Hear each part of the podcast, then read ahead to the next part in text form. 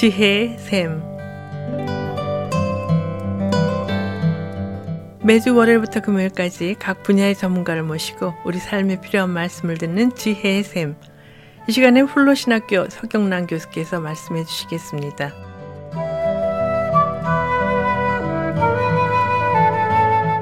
안녕하세요. 오늘 저는 청취자 여러분들과 성경에 드러나고 있는 구속사와 계시 역사에 대하여 생각하는 시간을 가지려고 합니다. 창세기는 하나님과 함께 시작됩니다. 그렇지만 창세기를 자세히 살펴보면 하나님 자신에 대한 설명은 별로 나타나지 않습니다. 이것은 구약 성경에서도 마찬가지입니다. 구약 성경 전체도 하나님에 관한 내용이지만 하나님 자신에 대한 설명은 별로 없습니다. 이러한 사실로 볼 때 하나님은 우리가 다 이해할 수 없는 분이시라는 사실을 깨닫게 됩니다.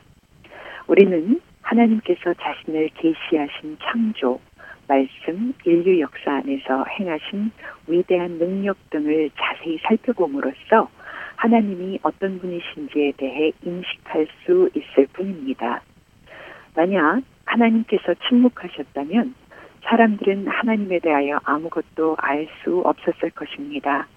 이처럼 하나님께서는 역사 안에서 말씀하시고 행동하셨습니다. 이러한 하나님을 성경 속의 믿음의 사람들이 확실히 믿고 의지했습니다. 이제 우리는 성경을 읽어 나갈 때 역사적 전개 과정을 따르며 살아계신 하나님과 하나님이 선택하신 백성들 간의 관계가 어떻게 발전되었는가를 살펴보아야 합니다. 이러한 역사는 믿는 자의 믿음의 눈으로만 인식할 수 있을 것입니다. 그렇게 될 때 우리는 옛 이스라엘 백성들과 동행하면서 그들이 만났던 하나님을 함께 경험하게 될 것입니다. 창세기는 먼저 1장과 2장에서 인류의 기원을 밝히고 있습니다. 그리고 중요한 다섯 가지 이야기를 전개합니다.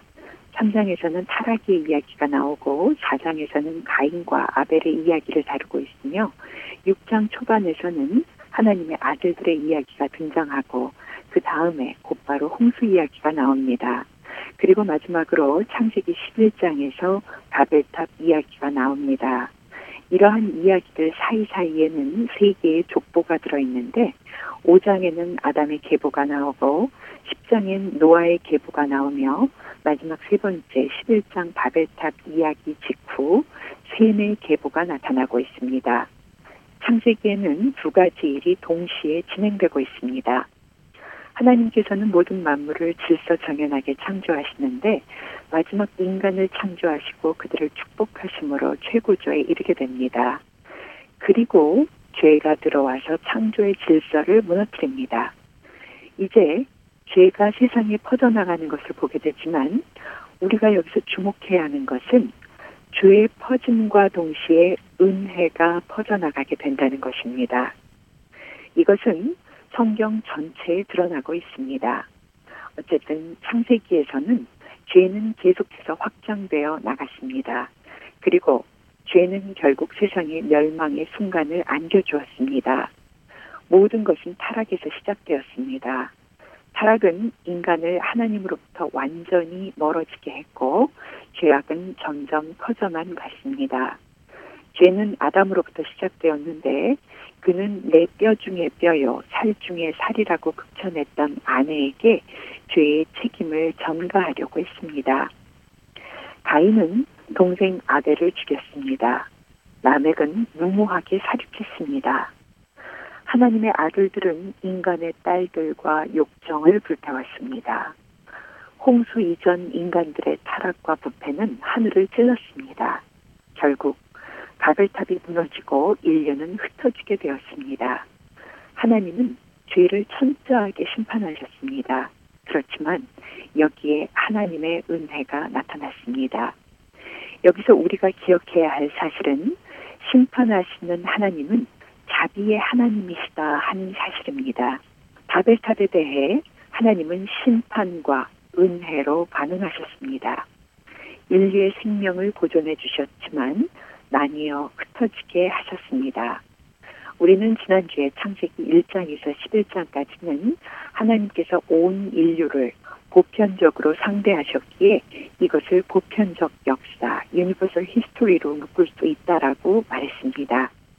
그런데 이 바벨탑 사건은 하나님이 은혜로 아브라함을 부르시는 새로운 역사를 시작하는 배경이 되기도 합니다. 하나님은 인류 가운데 한 특정인인 아브라함을 부르셔서 언약 관계를 맺으셨습니다. 이 언약은 하나님의 백성들을 위한 하나님의 위대한 역사가 시작되는 시발점이 되었습니다. 이와 같이 하나님이 인류와 만물들과 관계를 맺으시고 이끌어 가시는 역사를 우리는 일반적으로 구속사라고 부릅니다.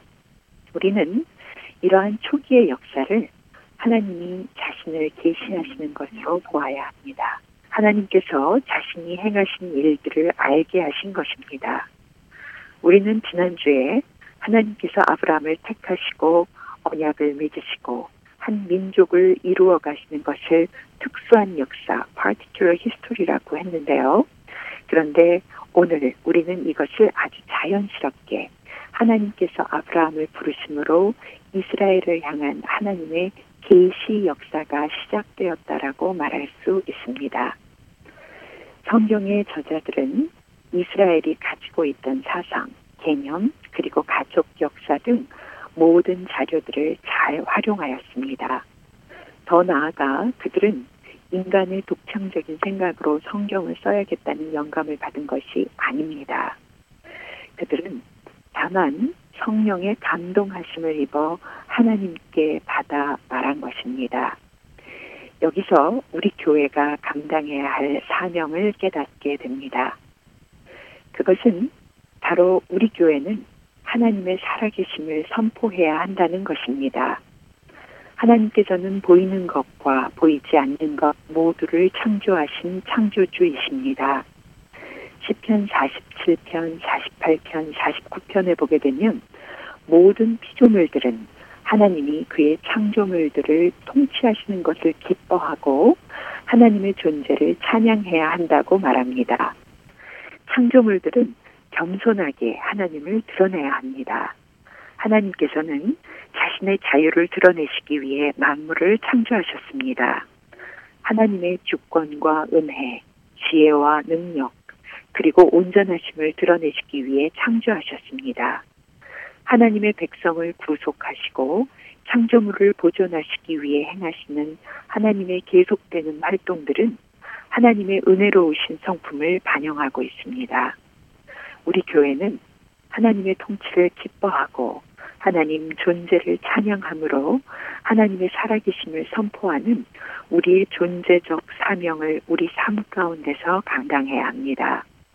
이것을 위해 하나님께서는 우리에게 하나님께서 자신의 성경 속의 계시 역사를 통해 우리에게 보이셨고 또한 예수 그리스도를 믿는 믿음으로 말미암아 우리와 관계 맺으시며 우리를 하나님 자신의 구속사 속에 들어가게 하셨습니다.